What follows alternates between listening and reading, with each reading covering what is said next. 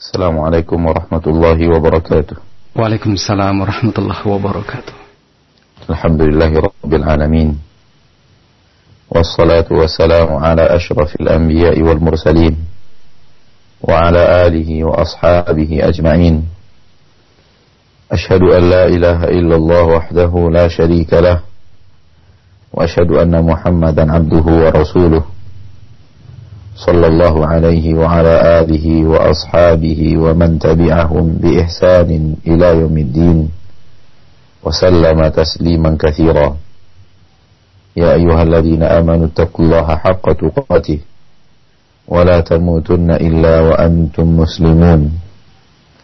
يا أيها الناس اتقوا ربكم الذي يا أيها الناس اتقوا ربكم الذي خلقكم من نفس واحدة وخلق منها زوجها وبث منهما رجالا كثيرا ونساء.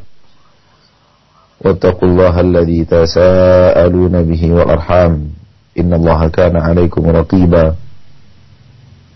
يا أيها الذين آمنوا اتقوا الله وقولوا قولا سديدا. يصلح لكم أعمالكم ويغفر لكم ذنوبكم. ومن يطع الله ورسوله فقد فاز فوزا عظيما. أما بعد فإن أصدق الحديث كتاب الله وخير الهدي هدي محمد صلى الله عليه وعلى آله وسلم وشر الأمور محدثاتها فإن كل محدثة بدعة وكل بدعة ضلالة وكل ضلالة في النار. إخواني akhawati fid din. Rahimani wa rahimakumullah. Alhamdulillah.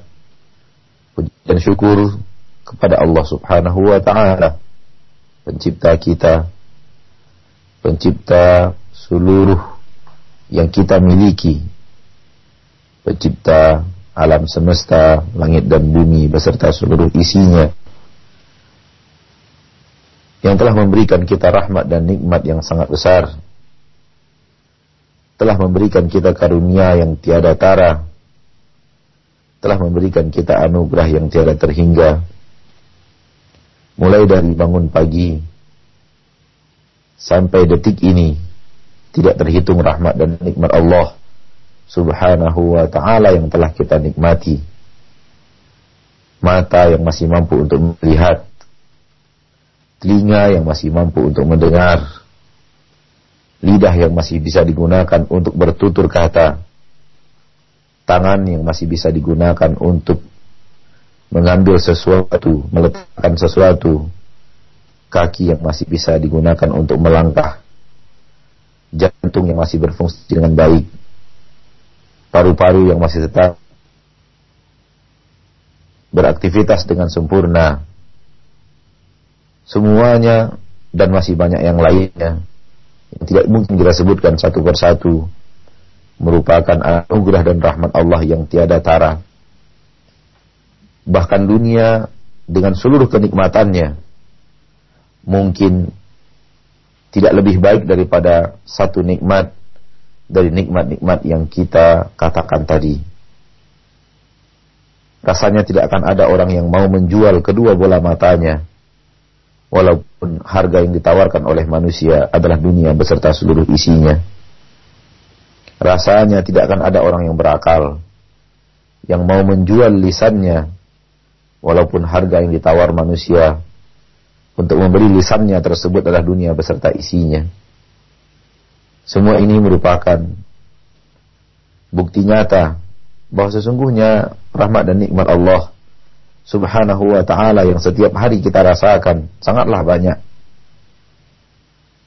Oleh karena itu, ma'asyarul muslimin dan muslimat, rahimani wa rahimakumullah di mana pun antum berada, jangan pernah mengucapkan kata-kata, Allah tidak sayang kepadaku, Allah tidak peduli kepada diriku, Allah subhanahu wa ta'ala benciku, kalaulah Allah benci kepada anda, maka ia akan cabut mata itu, akan cabut lisan itu, akan cabut pendengaran itu, akan cabut kemanfaat daripada kaki dan tangan itu. Dan tinggallah anda. Bagaikan seonggok sampah yang tiada berguna di pinggiran jalan atau di dalam rumah yang menyusahkan tuan rumah tersebut. Walaupun tuannya adalah anak kita sendiri apa yang tidak dilakukan oleh seorang yang buta? Tuli bisu lumpuh dan tangannya tidak bisa bekerja. Walaupun jantungnya masih sehat paru-paru limpa pankreas darah masih beraktivitas, beraktivitas dengan baik. Namun apabila Allah cabut nikmat-nikmat yang kita sebutkan tadi, bisa apa kita? Tidakkah kita merasakan penderitaan orang-orang yang bisu? Tidakkah kita merasakan penderitaan orang-orang yang tuli? Tidakkah kita merasakan penderitaan orang-orang yang buta dan yang lumpuh? Bagaimana kalau semua penderitaan itu hadir dalam kehidupan kita? La samahahullah, la qaddarahullah. Semoga Allah tidak mentakdirkannya di dalam kehidupan kita. Oleh karena itu, ketika kita masih menemukan mata yang mampu melihat, lidah yang masih mampu berucap dan bertutur kata, telinga yang masih mampu untuk mendengar, kaki yang masih bisa untuk melangkah, tangan yang masih bisa beraktivitas, semua itu adalah nikmat dan rahmat Allah yang tiada tara. Tidak ada kemiskinan bagi orang yang memiliki seluruh organ tubuhnya sehat walafiat. Karena dengan tubuh yang sehat walafiat itu dia bergerak sedikit saja dia akan bisa mencari kehidupannya di permukaan bumi ini. Jangankan kita yang berakal, burung yang akalnya jauh di bawah kita mampu untuk mencari rezeki setiap hari. Tidak ada kefakiran. Toh pada dasarnya kebutuhan kita atas rezeki tidak terlalu banyak. Namun yang membuatnya kurang adalah cita-cita yang terlalu kita gantung di atas langit yang kita pun tidak tahu bisa mencapainya atau tidak. Itulah yang mendatangkan kefakiran di dalam kehidupan kita. Fakir di dalam dada, fakir dalam jiwa. Disebabkan jiwa itu selalu menghayal sesuatu yang tidak dia miliki. Setelah yang dia hayalkan itu dia dapat, dia hayalkan lain lagi, dia hayalkan yang lain lagi yang tidak dia miliki. Setelah yang dia hayalkan itu dapat, dia hayalkan lagi yang lain yang tidak dia punya. Begitu terus, tidak henti-hentinya sampai akhirnya dia bertemu dengan malaikat maut di ambang pintu. Dan dia pun berkata, Robku, undurkan diriku barang sesaat. Aku ingin jadi orang soleh. Aku ingin berinfak dan bersodakah. Aku ingin mengajarkan syariatmu. Aku ingin mengerjakan syariatmu. Dan menjalankan perintahmu dan menjauhi laranganmu. Tidak mungkin. Fa'idha ja'a ajaluha. Fa'idha ja'a ajaluhum. La yastakhiruna anhu sa'atan wa la yastaqdimun. Apabila ajal mereka telah datang. Tidak mungkin dipercepat sesaat dan juga tidak mungkin juga untuk diperlambat sesaat. Oleh karena itu, sebelum datang titik-titik di mana kita akan mengakhiri kehidupan kita di permukaan bumi, jadilah orang soleh. Jadilah orang yang ruku dan sujud. Jadilah orang yang jujur, yang amanah. Jadilah manusia yang diinginkan Allah Subhanahu wa taala sebelum datangnya penyesalan sebagaimana yang Allah terangkan di akhir daripada surat Al-Munafiqun. Masyaallah muslimin dan muslimat, alhamdulillah puji dan syukur kepada Allah yang kembali mempertemukan kita di udara dalam rangka tawasi bil haq wa tawasi sabr. Mudah-mudahan pertemuan ini adalah pertemuan yang dipenuhi dengan berkah. Allah memberikan kita rahmatnya, Allah memberikan kita taufik dan hidayahnya.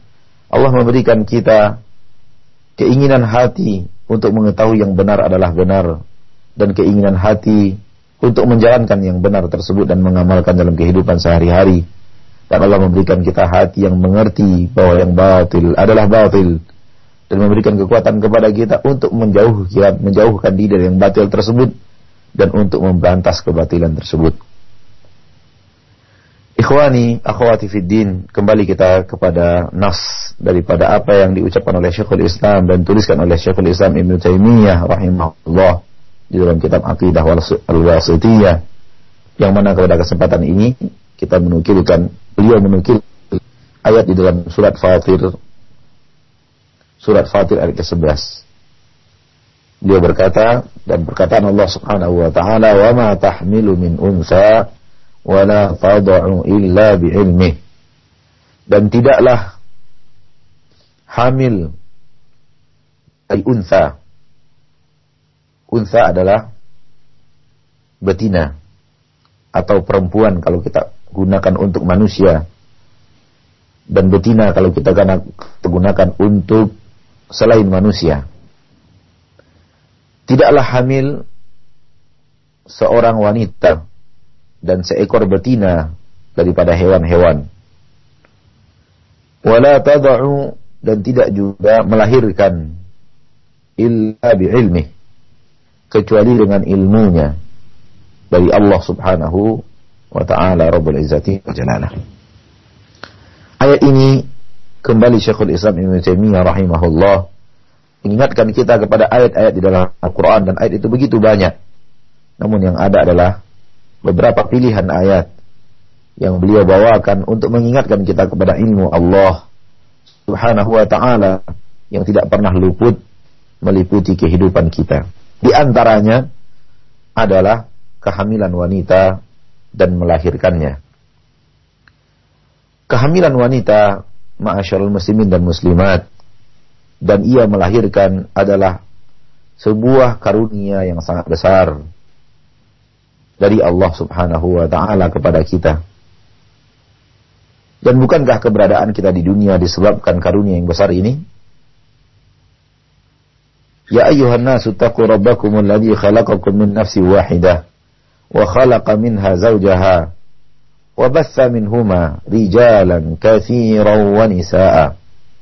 Wahai manusia, wahai manusia, bertakwalah kepada Rabb kalian, pencipta kalian, pengatur hidup kalian, pemberi rezeki kalian yang telah menurunkan hujan dari langit. Bertakwalah kepada Rabb kalian tersebut alladzi khalaqakum min nafsi wahidah.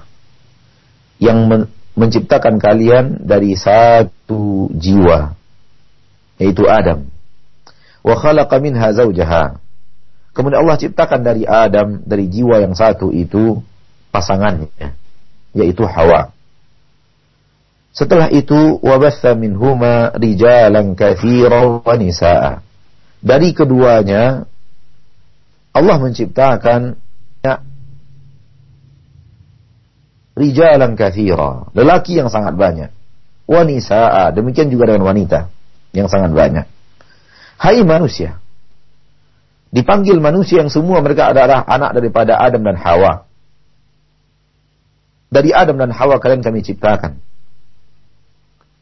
dari hamilnya Hawa melahirkan garis keturunan lelaki dan wanita dan kemudian yang wanita dari anak-anak Adam alaihi salam pun hamil dan melahirkan generasi berikutnya lelaki dan wanita dan kemudian yang wanita kemudian pula hamil melahirkan lagi generasi berikutnya lelaki dan wanita ini adalah anugerah dan karunia Allah Subhanahu wa taala Dengannya Allah hidupkan kita ke permukaan bumi. Dan ini adalah bukti kekuasaan Allah yang teramat besar. Ini adalah anugerah Allah yang tiada tara, sekaligus bukti kemampuan Allah dan kehebatan Allah yang tidak akan terkalahkan oleh manusia. Tidak ada yang namanya muntajat, hasil sains dan teknologi, dia adalah mesin untuk sains dan teknologi berikutnya yang akan dia lahirkan kecuali ciptaan Allah Subhanahu wa taala. Tidak ada sebuah pabrik mampu menghasilkan mobil jantan dan betina dan kemudian untuk berikutnya tidak perlu pabrik itu lagi menciptakan mobil berikutnya. Cukup yang jantan dan betina ini melahirkan mobil yang berikutnya. Tidak ada itu. Tidak ada perusahaan penerbangan, pabrik penerbangan yang sangat hebat di permukaan bumi ini kata manusia mampu menciptakan pesawat jantan dan betina. Setelah itu dia tidak perlu lagi menciptakan pesawat. Cukup yang jantan dan betina ini akan melahirkan keturunan generasi pesawat-pesawat mutakhir berikutnya. Tidak ada. Tidak ada yang bisa dilakukan oleh manusia. Akan tapi lihatlah wanita. Lihatlah ibu kita. Dia adalah pabrik kita. Lihatlah istri kita. Dia adalah pabrik untuk anak kita. Lihatlah anak kita. Dia adalah pabrik untuk cucu kita. Subhanallah. Subhanallah. Maha suci Allah khaliqas samawati wal ardh, pencipta langit dan bumi wa ma dan apa-apa yang ada di antara keduanya. Allah ingatkan kita kemampuan Allah yang maha luas. Dan semua itu berjalan melalui ilmu Allah Subhanahu wa taala yang maha mengetahui segala sesuatu. Tidaklah wanita hamil, tidaklah betina hamil daripada hewan. Hewan juga hamil ma'asyarul muslimin. Seperti yang kita ketahui, kita menyebutnya istilah bunting. Karena kita membedakan istilah yang kita gunakan untuk lelaki dan wanita. Dan ini salah satu kelebihan yang ada dalam bahasa Indonesia yang mungkin dalam bahasa Arab tidak ada. Di dalam bahasa Arab, wanita hamil pun disebut hamil, hewan yang untuk binatang. Untuk manusia disebut hamil sebagaimana yang ada dalam bahasa Arab dan bahasa asli daripada bahasa Al-Quran. Akan tetapi untuk hewan kita sebut bunting. Perbedaan. Ini lebih detail Allah Ta'ala alam. Sebahagian bahasa Allah ciptakan memiliki kekhususan-kekhususan tersendiri dan memiliki kelebihan-kelebihan tersendiri yang tidak dimiliki oleh bahasa lain. Namun dari seluruh itu yang paling banyak punya kelebihan adalah bahasa bumi. Oleh karenanya Allah pilih bahasa Arab itu untuk menurunkan Al-Quranul Karim. Dan Allah pilih bahasa Arab itu untuk lisan Rasulnya yang mulia Muhammad bin Abdullah salawatu rabbi wa salamu alaihi. Masyaallah muslimin dan muslimat. Mengandungnya wanita dan mengandungnya hewan seperti unta, seperti sapi, seperti kambing dan yang lainnya. Semua itu dengan ilmu Allah. Bagaimana tidak? Kita diciptakan oleh Allah di dalam rahim ibu kita. Dari apa kita diciptakan? Mohonlah, marilah kita berpikir lebih jeli.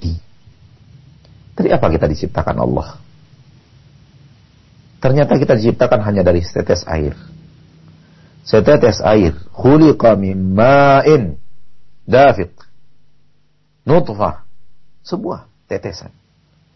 Subhanallah. Maha suci Allah. Al-Khallaq. Yang maha pencipta. Al-Alim yang maha mengetahui. Lihatlah dunia dengan seluruh sains dan teknologi yang ada di dalamnya.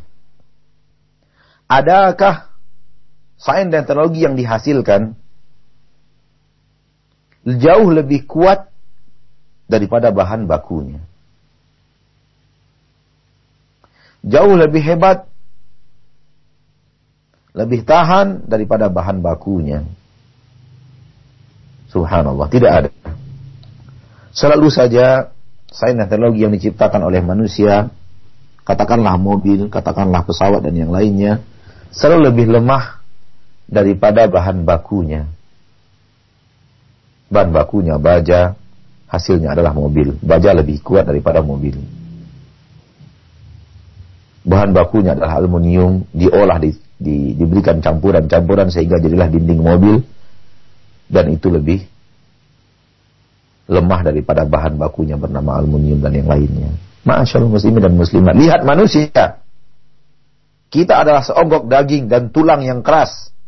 Bahan baku adalah air. La ilaha illallah. Oleh karena itu Allah sebutkan di dalam Al-Quran. Falyanzuril insanu mimma khuliq.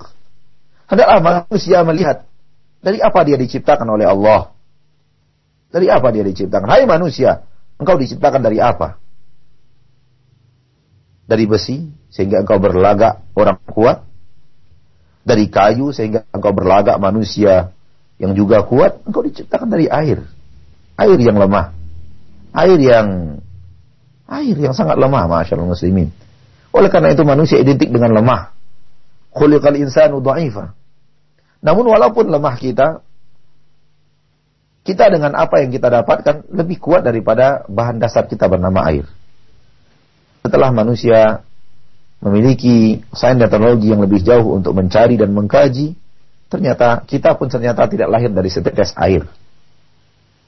Namun di dalam air itu terdapat miliaran terdapat miliaran sperma dan kita adalah salah satu di antara yang sekian miliar tersebut.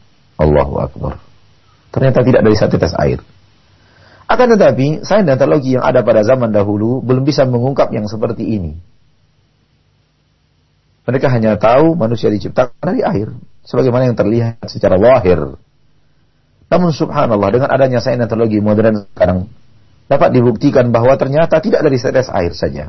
Memang dia dari setes air, tapi dari dalam setes air itu terdapat sesuatu yang sangat banyak cikal bakal manusia dan yang paling kuat dari sperma tersebut untuk berjalan ke depan dialah yang sampai lebih dahulu kepada sel telur mengalahkan miliaran sperma lainnya dan kemudian itulah yang Allah ciptakan kita dengan seekor sperma tersebut. La ilaha illallah. Ternyata satu tetes itu mengandung sekian banyak bibit manusia. Seandainya Allah Subhanahu wa taala takdirkan semuanya hidup, maka tentu kita jauh lebih banyak daripada jumlah hewan-hewan di permukaan bumi. Lebih banyak daripada jumlah semut, lebih banyak daripada jumlah lalat, nyamuk dan yang lainnya. Akan tetapi Allah Maha menghitung. Tabaraka wa ta'ala. Intinya adalah bahwa Allah ingin mengingatkan kepada kita bahwa kejadian kehamilan seorang wanita dan apa yang terjadi dalam rahim sehingga akhirnya dia melahirkan anaknya, keturunannya ini adalah sesuatu yang semuanya berjalan melalui ilmu Allah dengan aturan-aturan Allah Subhanahu wa taala. Menunjukkan semua itu bahwa Allah Maha bisa, menunjukkan semua itu bahwa Allah Maha tahu, tabaraka wa taala. Wa qawluhu dan kemudian beliau melanjutkan yaitu Syekhul Islam Ibnu Taimiyah dan firman Allah Subhanahu wa taala juga lita'lamu anna Allah ala kulli syai'in qadir Allah qad ahata bi kulli syai'in ilma. Ayat ini terdapat dalam surat Talaq ayat 12 dan diawali dari ayat yang 11 Allah Subhanahu wa taala menerangkan kepada kita di ayat yang 11 kita bacakan kita sempurnakan maknanya agar kita mengetahuinya di dalam ayat Allah Subhanahu wa taala mengatakan dalam ayat 12 maaf ayat 12 Allahul ladzi khalaqa sab'a samawati wa minal ardi mithlahun. Yatanazzalu al-amru bainahunna lita'lamu anna ala kulli syai'in qadir wa anna Allah qad ahata bi kulli syai'in ilma. Allah yang telah menciptakan tujuh langit dan menciptakan daripada bumi seperti itu pula. Itu tujuh lapis bumi. Yatanazalul amru bainahunna. Turun perintah dari antara keduanya. Maksud turun perintah dari keduanya yaitu datang perintah yang datangnya dari langit menuju bumi. Perintah itu selalu datangnya di antara langit dan bumi. Yaitu dia datang dari langit kemudian turun ke bumi sehingga perintah itu selalu antara langit dan dan bumi. Di situlah e, perintah itu ber, beraktivitas. Artinya tempat dia bertugas dan bekerja adalah dari langit sampai ke bumi. Perintah dari Allah kepada malaikat, malaikat menyampaikannya dari langit turun ke bumi kepada Nabi Muhammad sallallahu alaihi wasallam. Lita'lamu anna Allah ala kulli syai'in qadir. Agar kalian mengetahui bahwasanya Allah Subhanahu wa taala maha bisa atas segala sesuatu. Wa anna Allah qad ahata bi kulli syai'in ilma. Dan bahwasanya Allah Subhanahu wa taala telah mengetahui segala sesuatu. Ilmunya meliputi segala sesuatu. Ikhwani, akhwati fid din, rahimani wa rahimakumullah. Di dalam ayat ini kembali Allah mempertontonkan kepada kita kemampuannya yang luar biasa memperlihatkan kepada kita apa yang telah ia lakukan dan telah ia kerjakan, yaitu dialah dengan kekuatannya dan kemampuannya tabaraka wa taala yang telah letakkan tujuh langit. Tujuh langit ini adalah benar-benar langit. Langit memiliki bobot yang kuat dan keras. Dia memiliki zat dan unsur yang sangat kuat yang sangat kuat. Sehingga saking kuatnya langit itu, malaikat Jibril tidak bisa menembus langit. Padahal malaikat Jibril terkenal dengan kekuatannya. Oleh karena itu, Allah ciptakan di setiap langit ada pintu-pintu. Tempat lalu lalangnya malaikat-malaikat yang naik dari langit, yang naik dari bumi ke langit, turun dari langit ke bumi. Ada pintu-pintu. Setiap tujuh langit itu masing-masing memiliki pintu. Dan setiap pintu-pintu ada malaikat-malaikat bertugas untuk membukakan dan menutup pintu langit. La ilaha illallah.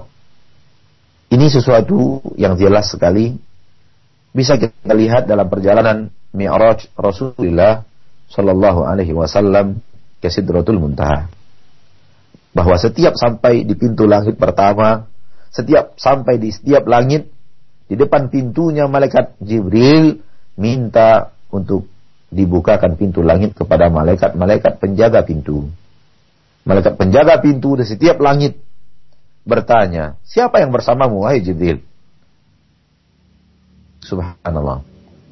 Tidak biasanya Jibril datang membawa seseorang manusia. Malaikat Jibril berkata Muhammad. Dan malaikat-malaikat penjaga pintu langit tidak kenal Nabi Muhammad secara wajah.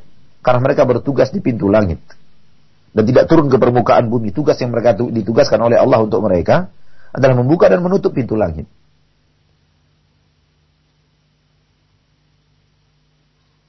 Berkata malaikat Jibril Muhammad. Dia adalah Muhammad. Yang bersama adalah Muhammad. Malaikat berkata, awaqad bu'is. Apakah dia telah diutus oleh Allah? Malaikat Jibril berkata, bala. Iya, telah diutus oleh Allah. Maka pintu langit pertama pun dibukakan. Nabi dan malaikat Jibril naik sampai ke langit yang kedua. Kemudian hal yang sama terjadi. Malaikat penjaga pintu langit berkata, Man ma'aka ya Jibril? Siapa yang bersama wahai Jibril? Maka Jibril menjawab Muhammad. Apakah dia telah diutus oleh Allah ke permukaan bumi, diutus menjadi seorang rasul menyampaikan risalahnya, menyampaikan kalam-kalam ilahi kepada hamba-hamba yang bernama manusia dan jin. Subhanallah. Seperti itu terus sampai ke langit yang ketujuh, masyaallah muslimin dan muslimat. Berarti langit benar-benar sesuatu yang memiliki bobot, memiliki fisik yang kuat, Oleh karena itu, dengan hal ini kita membantah perkataan Harun Yahya di dalam film dokumenternya.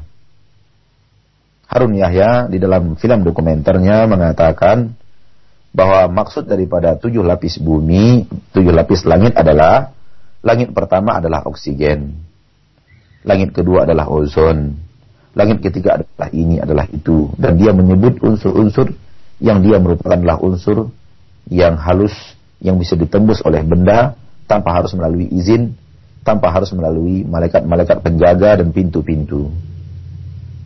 Apa yang dikatakan oleh Harun Yahya di dalam film dokumenternya itu adalah batil dan wajib untuk kita ingkari dan itu adalah sesuatu yang tidak memiliki dalil sedikit pun bahkan dalil yang jelas dari dari hadis-hadis Rasulullah membantah keberadaan itu. Allah Subhanahu wa taala mengatakan rafa'a samkaha fasawaha. Allah telah meninggikan bobot langit.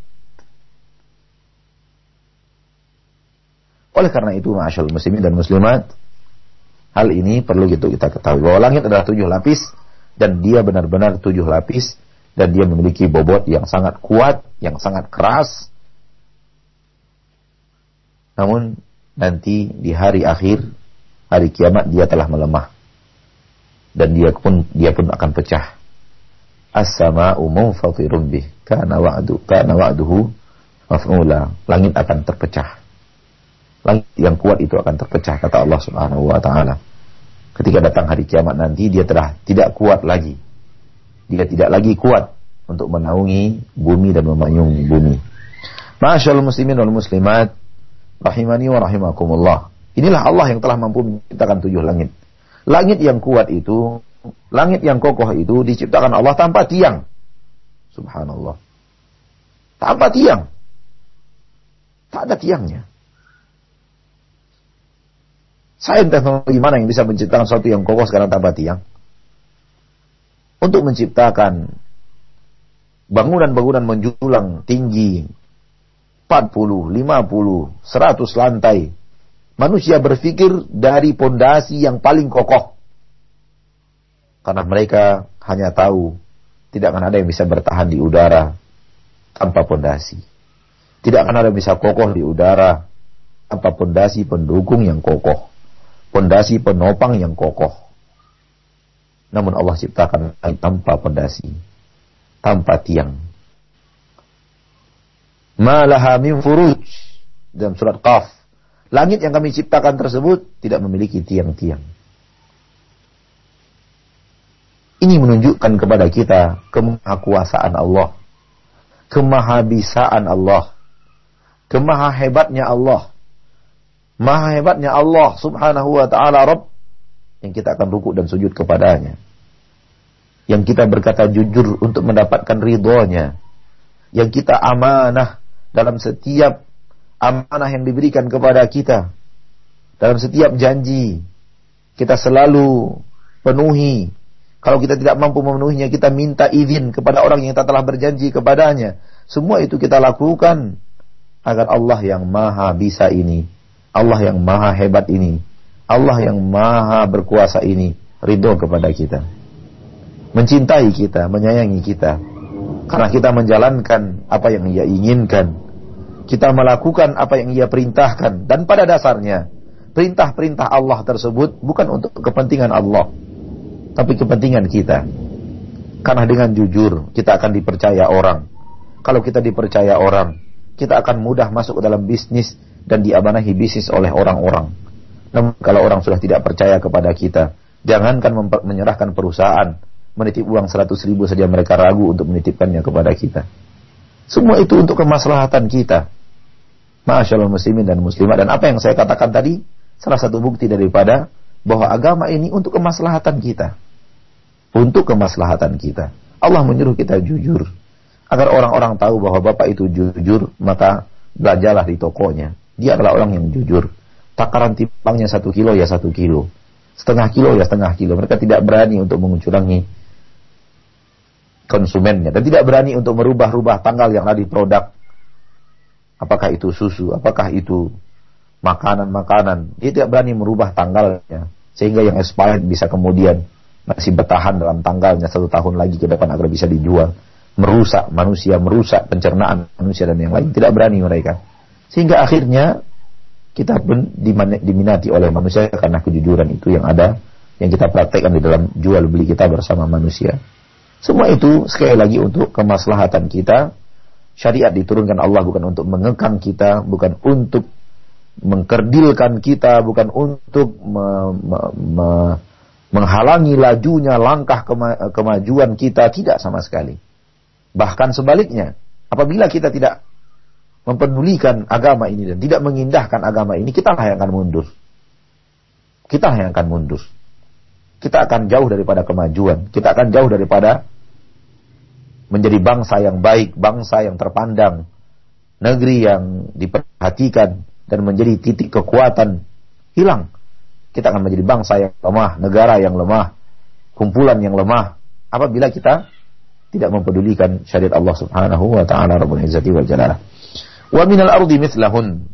Dan demikian juga daripada bumi. Allah menciptakan semisal itu pula. Yaitu bumi pun diciptakan tujuh lapis oleh Allah.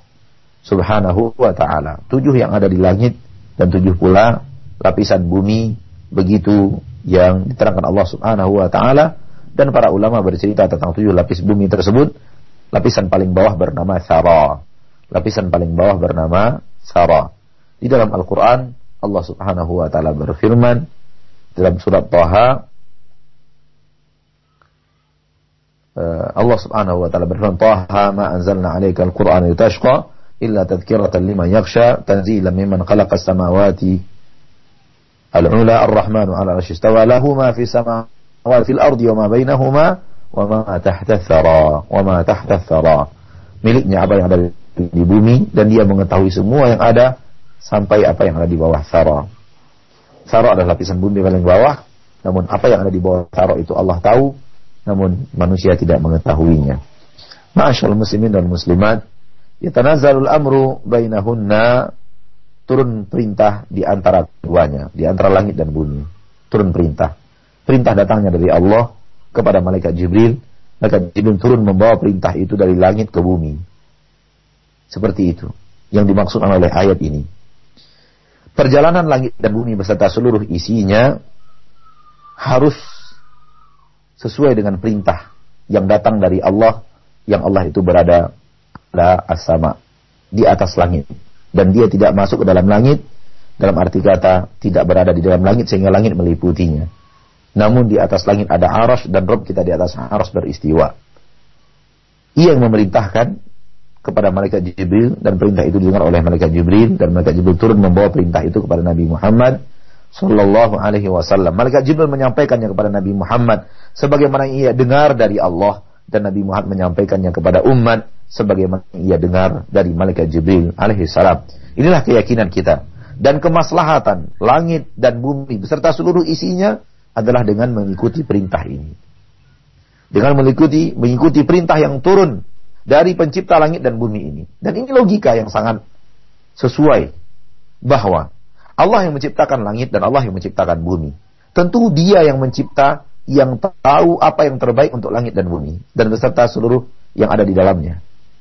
Dia yang mencipta, tentu dia yang paling mengerti. Berhubung Allah yang menciptakan langit, Allah yang paling mengerti apa yang dibutuhkan langit agar langit itu menjadi baik. Allah yang menciptakan bumi, Allah yang paling tahu apa yang terbaik untuk bumi agar bumi itu menjadi baik. Allah yang menciptakan laut, Allah yang paling tahu apa yang ada yang baiknya untuk laut, apa yang harus dilakukan oleh laut agar dia tetap menjadi sesuatu yang baik. Demikian juga manusia. Allah yang menciptakan kita, hai manusia. Allah yang menciptakan Anda, wahai Bani Adam. Allah yang menciptakan Anda. Dan Allah yang paling tahu apa yang terbaik untuk Anda lakukan. Turunnya syariat, turunnya perintah, agar perintah itu mengatur hidup Anda sesuai dengan yang terbaik untuk Anda dan perintah ini datang dari dari yang menciptakan Anda.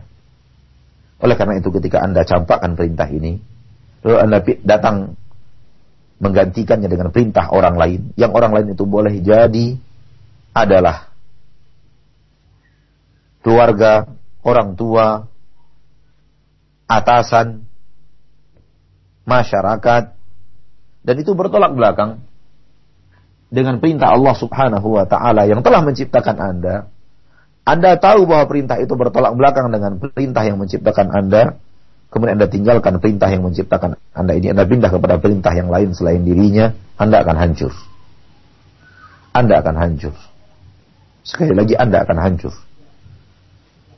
Apabila Anda tinggalkan aturan pencipta Anda, lalu kemudian Anda pindah kepada peraturan yang yang buk yang tidak menciptakan Anda. Kemaslahatan dan kebaikan untuk langit dan bumi beserta seluruh yang ada di dalamnya termasuk manusia dan jin yang hidup di bumi adalah mengikuti perintah yang turun ini. Dan perintah itu terbagi dua. Perintah untuk kita kerjakan, perintah untuk kita tinggalkan.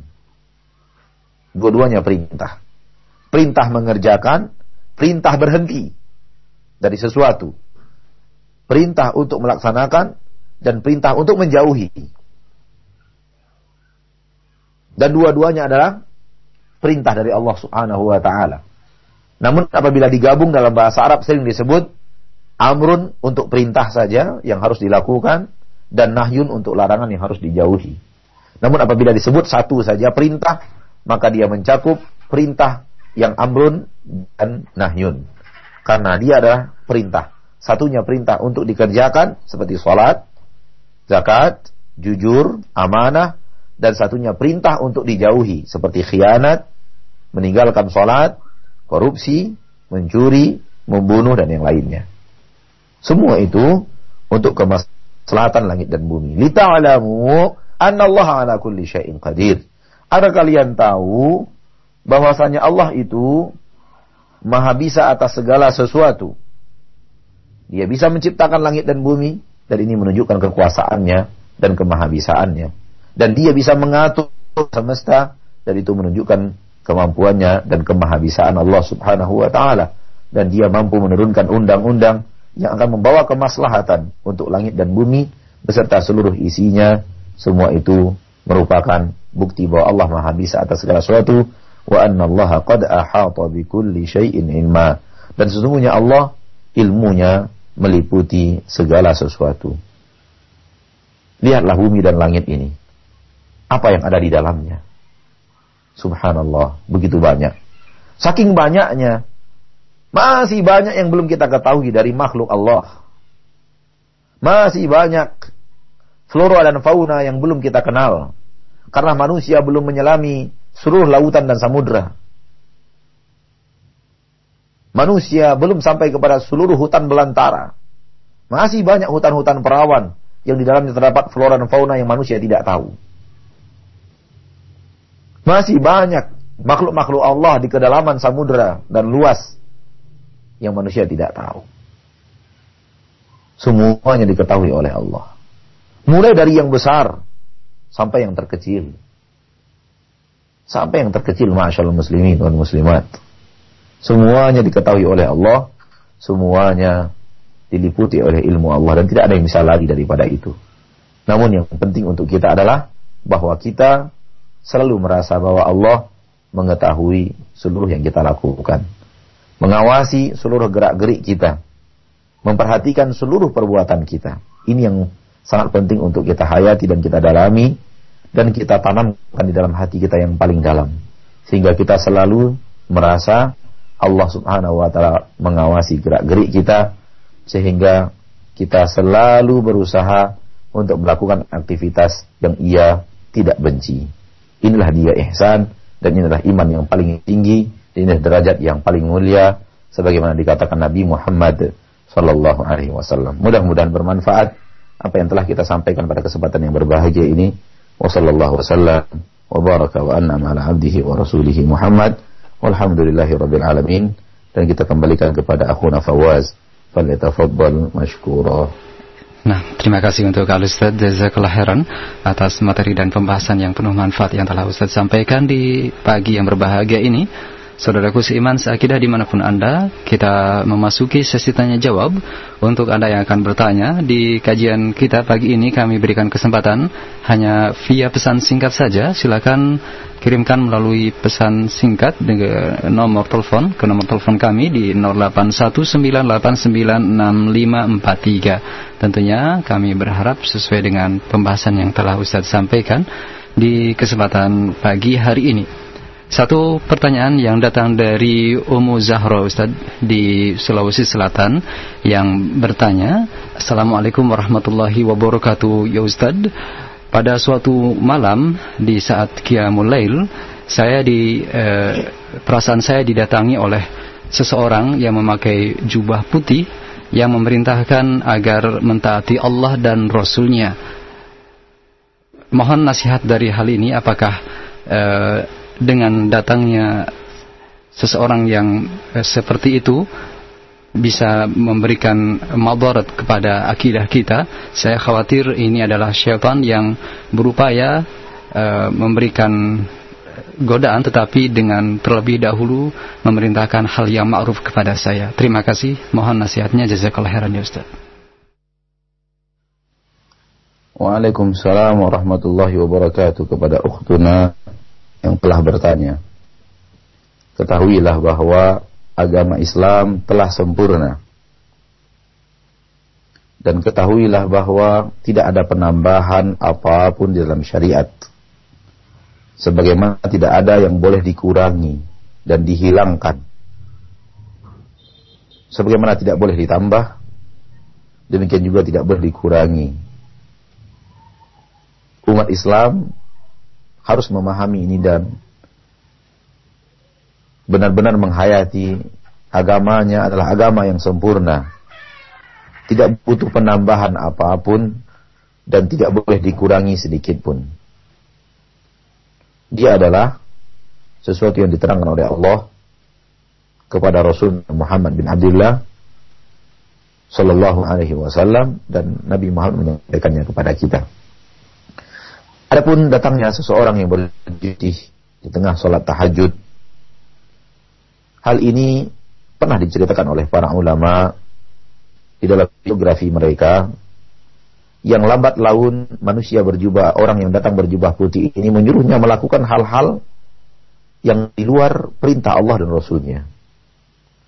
Dan para ulama menerangkan bahwa ini adalah syaitan jin yang berusaha untuk mendekati manusia karena manusia ini sangat suka kepada hal-hal yang bersifat luar biasa. Aneh.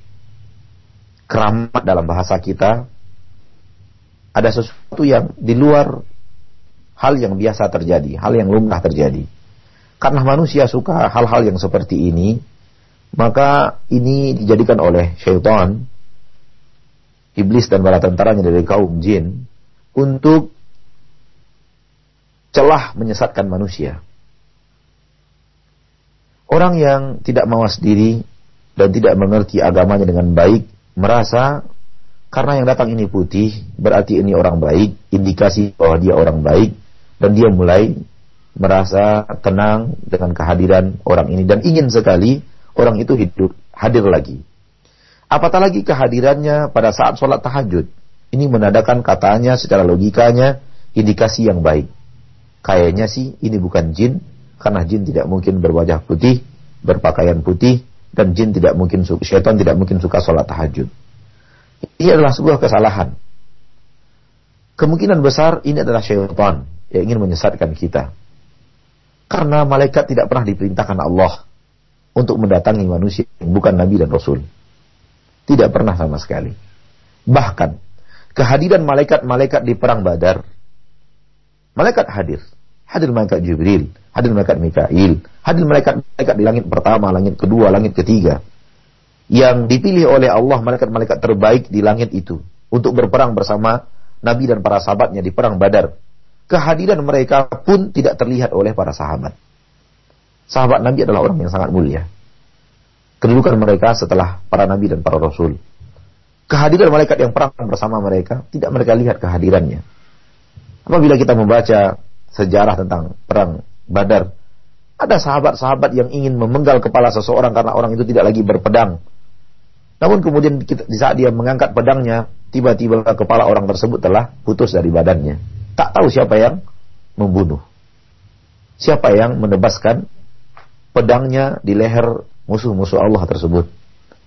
Itu artinya malaikat pun tidak hadir di tengah kaum muslimin, sahabat-sahabat Rasulullah dan sahabat-sahabat Rasulullah tidak melihat mereka.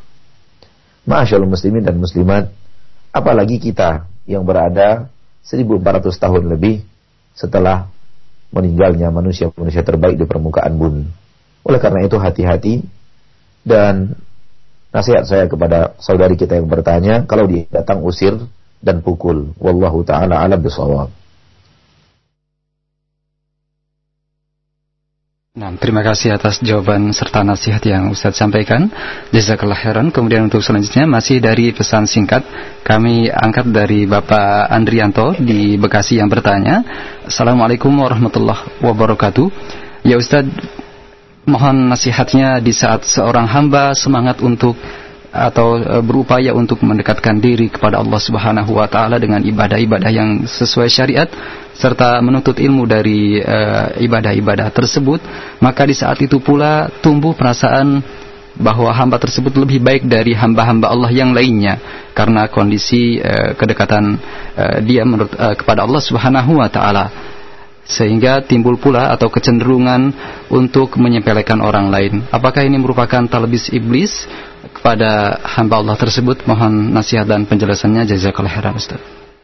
Waalaikumsalam warahmatullahi wabarakatuh. La syakka, tidak ada lagi keraguan sedikit pun di hati kita bahwa ini adalah talbis iblis. Sebagaimana yang ditanyakan.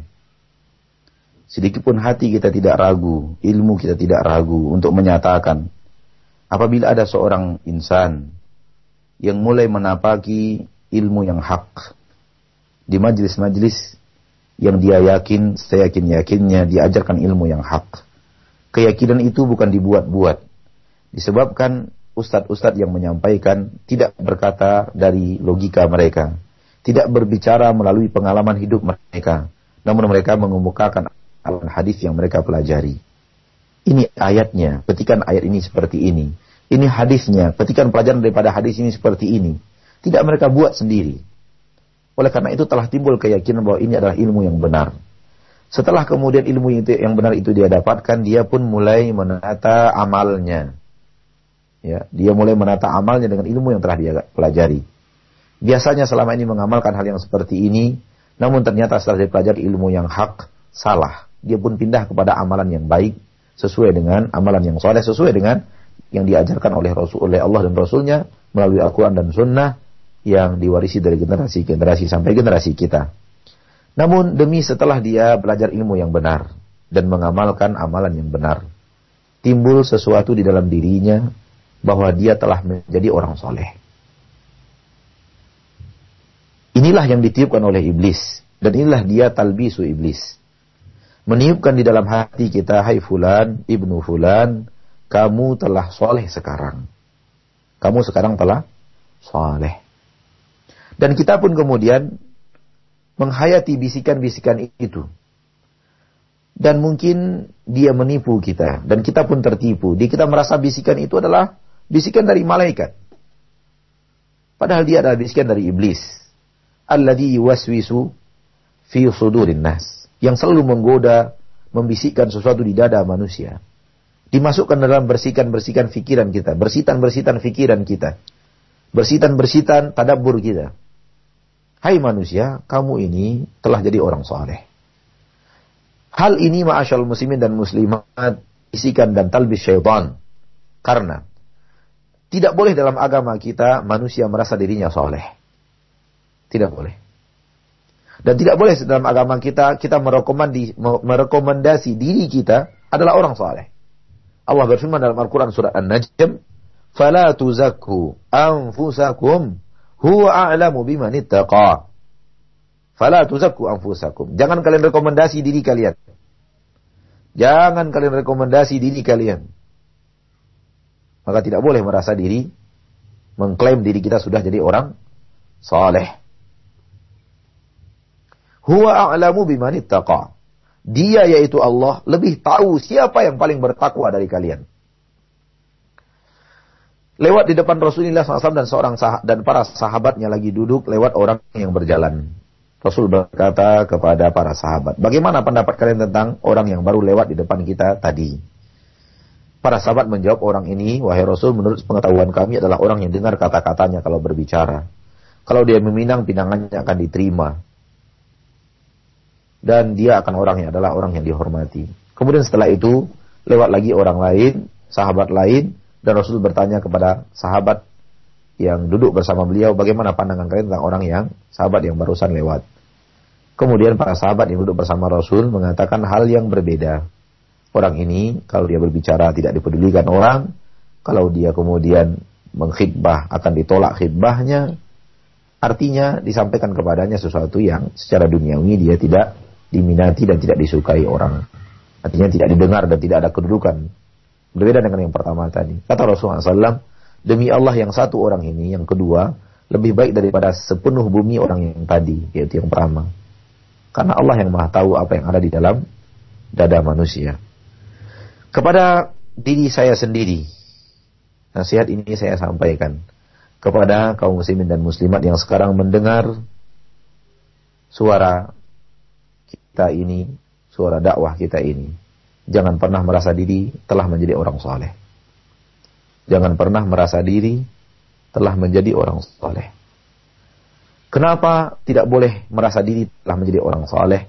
Pertama, disebabkan kalau kita telah merasa diri kita orang soleh, kita akan kehilangan fastabiqul khairat. Kita akan kehilangan sabiqu ila maghfiratin min rabbikum wa jannah. Sari'u ila maghfirati min rabbikum wa jannah. Kita akan kehilangan wa fi dzalika falyatanafasil mutanafisun. Kita disuruh berlomba-lomba oleh Allah, berpacu-pacu untuk mencapai surga Allah dan ampunannya. Kalau kita sudah merasa diri kita orang soleh, semangat kita berpacu dan berlomba hilang. Semangat kita untuk berpacu dan berlomba hilang. Padahal yang terbaik untuk kita adalah kita memiliki semangat yang hebat untuk berlomba dan berpacu. Mengalahkan saudara kita yang lain dalam amal soleh.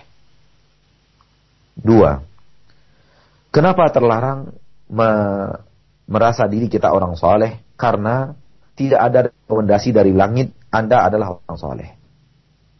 Tidak ada rekomendasi dari langit turun. Anda telah memiliki stempel dari langit, sebuah surat yang menerangkan Anda orang soleh, dan itu distempel dengan stempel yang valid berasal dari Allah dan para malaikatnya dan Anda pasti menjadi penduduk surga? Tidak ada. Tiga. Kehidupan Anda setelah yang sekarang ini Anda tidak tahu. Kita tidak tahu bagaimana kehidupan kita setelah hari ini. Apakah besok kita masih bisa istiqamah? Kalau besok kita masih bisa istiqamah, apakah minggu depan kita masih bisa istiqamah? Kalau minggu depan kita masih bisa bertahan, apakah bulan depan bisa? Apakah tahun depan bisa? Apakah 10 tahun lagi kita masih akan tetap bisa bertahan di atas ilmu yang benar ini? Masih mengamalkan ilmu yang benar kalau sekarang telah kita amalkan? Jawabannya tidak ada yang bisa menjamin.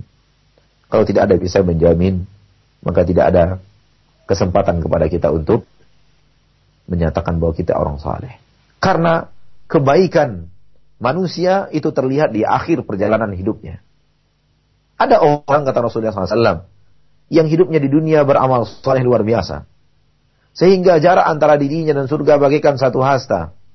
Akan tetapi, dia menutup hidupnya dengan suatu maksiat.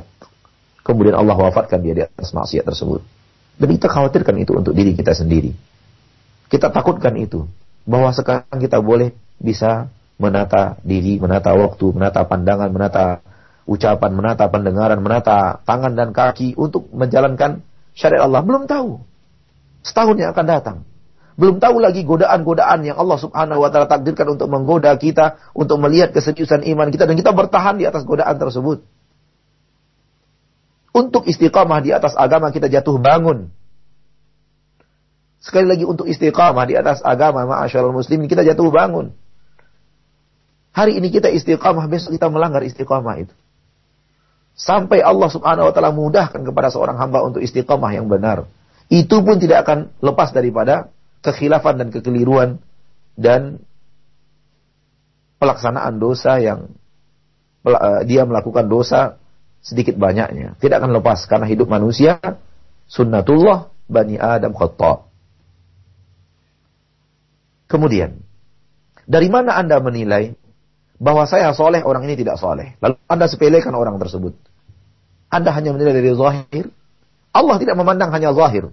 Allah memandang zahir dan batin. Boleh jadi zahirnya Anda lebih menang daripada dia. Zahirnya Anda lebih menang daripada dia. Artinya Anda berjilbab panjang, dia berjilbabnya belum panjang. Anda telah berjenggot, dia belum berjenggot. Zahirnya mungkin Anda lebih menang daripada dia. Tapi belum tentu Anda menang daripada dia dalam keikhlasan, beramal. Belum tentu Anda menang dibandingkan dia dalam tawadhu, dalam sabar, dalam berbakti kepada orang tua, dalam kejujuran, dalam amanah. Anda kira agama ini hanya jenggot dan dan jilbab? Anda kira agama ini hanya zahir? Batin manusia lebih mulia daripada zahir. Allah lebih memandang kepada batin dibanding memandang kepada zahir. Wa ma umiru illa liya'budullaha mukhlishina lahuddin. Tidaklah manusia diperintahkan kecuali untuk beribadah kepada Allah. Mengikhlaskan. Ikhlas ada di mana? Inti ibadah adalah ikhlas. Di mana ikhlas itu? Di zahir atau di batin? Di batin. Oleh karena jangan pernah tebak batin manusia. Usamah bin Zaid. Usamah bin Zaid. radhiyallahu taala anhuma an anhu an abi Zaid bin Harithah dimarahi oleh Rasulullah SAW di saat menebak musuh tidak ikhlas itu Usamah berperang. Duel dengan seorang kafir. Yang kafir itu ingin membunuhnya dan dia pun ingin membunuh orang kafir tersebut. Sampai akhirnya si kafir itu kalah dan senjatanya lepas. Usama telah mengangkat senjatanya, telah mengangkat pedangnya untuk ditebaskan ke leher orang tersebut. Buru-buru si kafir ini mengucapkan asyhadu an la ilaha illallah wa asyhadu anna Muhammad Rasulullah. Siapa pun orangnya, Termasuk kita kalau ada pada posisi itu, pasti membuat kesimpulan yang sama dengan kesimpulan Usama bin Zaid. Ini orang hanya berpura-pura. Ini orang melakukan asyhadu an la ilaha illallah asyhadu anna Muhammad Rasulullah secara ucapan hanya karena takut pedang akan dilayangkan di lehernya. Dia bertameng dengan kalimat tersebut agar terhindar dari pembunuhan Usama bin Zaid. Dan itulah yang ada pada dada Usama bin Zaid. Karena seluruh qara'in menunjukkan ke arah tersebut. Dan kemudian Usamah bin Zaid tetap menebaskan menebaskan pedangnya ke leher orang tersebut dan orang itu tewas. Namun di hati Usamah bin Zaid ada sesuatu ganjalan. Apakah pembunuhan tadi benar atau tidak benar? Apakah yang tadi saya lakukan itu sesuai dengan aturan syariat atau tidak? Atau ataukah tadi hanya tergesa-gesa atau semacamnya? Akhirnya setelah pertempuran usai Usamah bin Zaid menyampaikan ini kepada Nabi Muhammad sallallahu alaihi wasallam. Tahu kita apa yang dilakukan Nabi Muhammad kepada Usamah bin Zaid? Rasulullah marah. Rasulullah marah kepada Usamah bin Zaid. Disebabkan Usamah bin Zaid menebak hati seseorang. Nabi mengatakan, kenapa engkau bunuh dia? Setelah dia mengucapkan la ilaha illallah. Usamah bin Zaid membela dirinya. Dengan Qara'in yang ada, dia mengatakan, Ya Rasulullah, inna maqalahu tiqa'an. Wahai Rasulullah, dia mengucapkan itu ittiqa untuk menamengi dirinya dari tebasan pedang saya saja. Dia tidak serius wahai Rasul. Seluruh qara'in menunjukkan data-data menunjukkan bahwa ini tidak serius. Dia ingin membunuh Usama bin Zaid. Seandainya lah dia yang ada di atas untuk menebas leher Usama bin Zaid, dia tidak akan mengucapkan la ilaha illallah. Dan dia datang ke medan jihad, di medan pertempuran untuk menghabiskan dan menghancurkan la ilaha illallah itu sendiri. Usama membela diri, radhiyallahu an dengan mengatakan inna maqalahu tiqa'an. Dia mengucapkan itu hanya untuk menamingin dirinya wahai Rasul. Apa jawaban Rasul kepada Usama bin Zaid? Wahai kaum muslimin dan muslimat di mana pun antum berada, cermati jawaban Rasul ini, camkan baik-baik di dalam dada kita. Rasul berkata kepada Usama bin Zaid, hal syakak takalbah. Apakah kamu telah membelah, membelah dadanya? Apakah kamu telah belah dadanya sehingga tahu kamu isi hatinya? Anda yang merasa diri Anda saleh dan merasa orang yang ada di depan Anda tidak saleh, hal qalbah. Apakah kamu telah membelah dadanya sehingga kamu tahu isi dadanya adalah bukan orang saleh dia?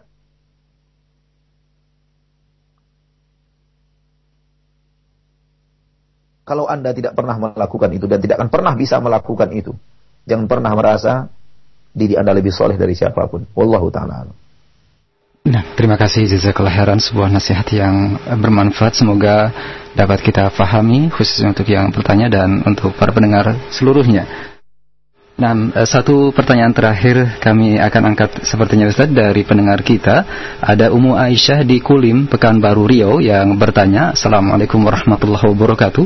Ustaz, bagaimanakah sikap kita menasihati orang tua kita yang mengatakan bahwa kamu jangan terlalu dalam di dalam mempelajari Islam. Nanti e, kamu menjadi ortodok, terbelakang, tidak bisa maju dan e, tidak bisa berkembang. E, bagaimanakah nasihat Ustaz terhadap atau bagaimana kita memberikan nasihat kepada orang tua dan pertanyaan kedua, apakah ucapan orang tua tersebut bisa menjatuhkan beliau kepada kekufuran? Terima kasih jazakallah khairan atas jawaban Ustaz. Waalaikumsalam warahmatullahi wabarakatuh. Na'udzu billahi minal fitan ma dhahara minha wa ma batan. Na'udzu billahi minal fitan ma dhahara minha wa ma batan. Na'udzu billahi minal fitan ma dhahara minha wa ma.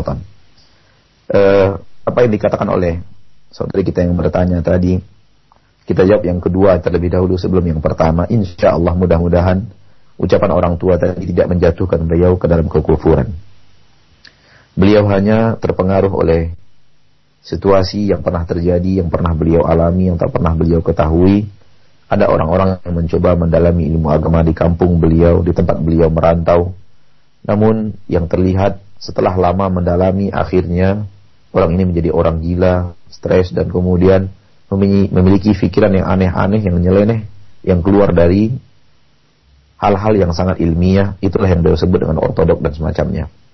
Mudah-mudahan ini adalah pengalaman buruk yang pernah ada pada beliau dan itu bukan menunjukkan bahwa agama Islam apabila diamalkan dan dipelajari akan membuat orang ortodok. Namun ini menunjukkan bahwa aliran sesat yang ada di kampung tersebut, aliran sesat yang ada di tempat beliau merantau tersebut, itulah yang telah kesesatannya itulah yang telah melahirkan manusia-manusia gila, melahirkan manusia-manusia yang aneh dan nyeleneh. Namun ketahuilah bahwa Islam dengan kesesatan yang ada pada mereka tidaklah sama. Tidak ada yang namanya Islam membuat manusia itu menjadi gila. Tidak ada yang namanya syariat membawa manusia ke dalam alam ortodoks, alam yang aneh dan nyeleneh. Karena Islam adalah syariat Allah, syariat dan aturan Allah, Allah pencipta langit dan bumi, dan telah kita sampaikan tadi di awal pelajaran kita bahwa diturunkannya perintah langit dan bumi untuk menciptakan segala sesuatu menjadi baik.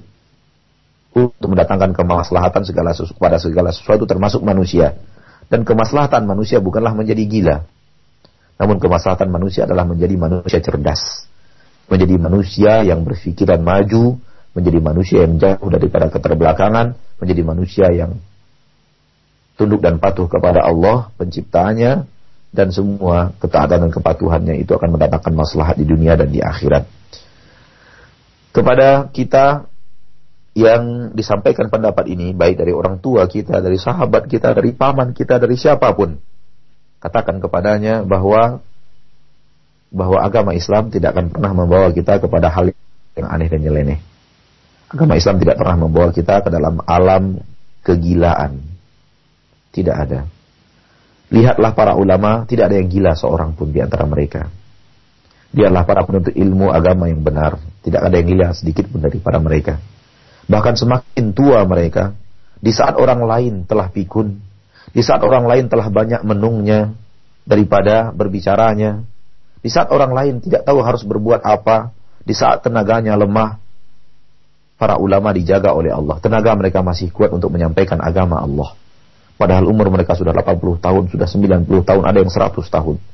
Akan tetapi mereka masih sehat walafiat untuk berbicara, menyampaikan syariat Allah, menyampaikan ayat Allah, menyampaikan hadis-hadis Rasulullah sallallahu alaihi wasallam. Syekh Abu Bakar Jabir Al-Jazairi rahimahullah menyampaikan agama Islam di Masjid Nabawi telah lebih daripada 35 tahun berdakwah di Masjid Nabawi. Dan sampai usia beliau yang entah telah mencapai 100 atau 90 tahun, masih dibawa di atas kursi roda untuk berdakwah antara maghrib dan isya. Di saat orang lain sudah pada pikun, ma'asyallah muslimin. Di saat orang lain sudah tidak kuat untuk berbicara, untuk tidak kuat untuk berbicara kepada anak dan istrinya, beliau masih berdakwah menyampaikan agama kepada kaum muslimin, disaksikan oleh dunia melalui internet, direkam oleh rekaman-rekaman yang ada di Masjid Nabi untuk disaksikan oleh manusia sepeninggal beliau. Subhanallah. Tidak ada sedikit pun yang benar dari apa yang diucapkan oleh orang tadi yang ada adalah pengalaman hidup dia yang melihat orang lain yang memiliki aliran sesat kemudian yang, yang ada setelah kesesatan itu adalah paham mereka yang ortodok dan kemudian bagian daripada mereka gila disebabkan kajian mereka yang sesat. Adapun benar akan mendatangkan kesuksesan, keseriusan dan kecerdasan dan kemajuan sebagaimana yang terjadi kepada Nabi dan para sahabat, tak seorang pun di antara mereka yang yang nyeleneh, tak seorang pun di antara mereka yang gila, tak seorang pun di antara mereka yang mundur. Mereka semua maju dan menjadi manusia terhebat. Wassallallahu wasallam wa baraka wa an'am ala abdihi wa rasulihi Muhammad. Subhanakallahumma bihamdik. Asyhadu an la ilaha illa anta astaghfiruka wa atubu ilaik. Walhamdulillahirabbil alamin. Assalamualaikum warahmatullahi wabarakatuh.